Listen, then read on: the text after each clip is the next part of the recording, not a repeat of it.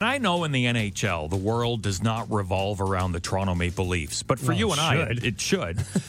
um, but it throws me off when the Leafs don't play on Saturday. Yeah. They played Friday and they played Sunday night. Yeah, they were in uh, Seattle taking on the Kraken.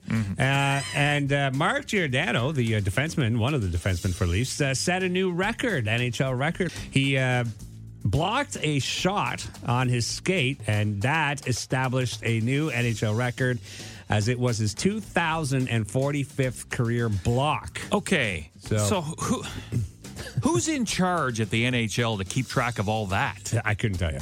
I don't. I have no idea. Like, I don't must- even think Giordano knew. No. They must have a team of people oh yeah.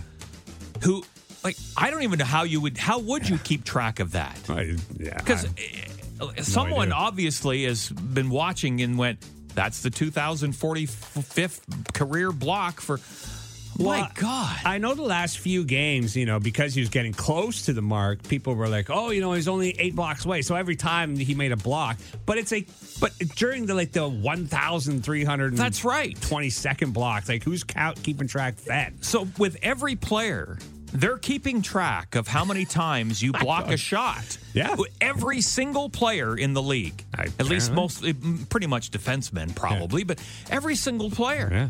So they must have a team of people in the NHL office. Yeah. That's their job. Oh, you, work for the NHL. What do you do? Well, I got a, I got a story for you.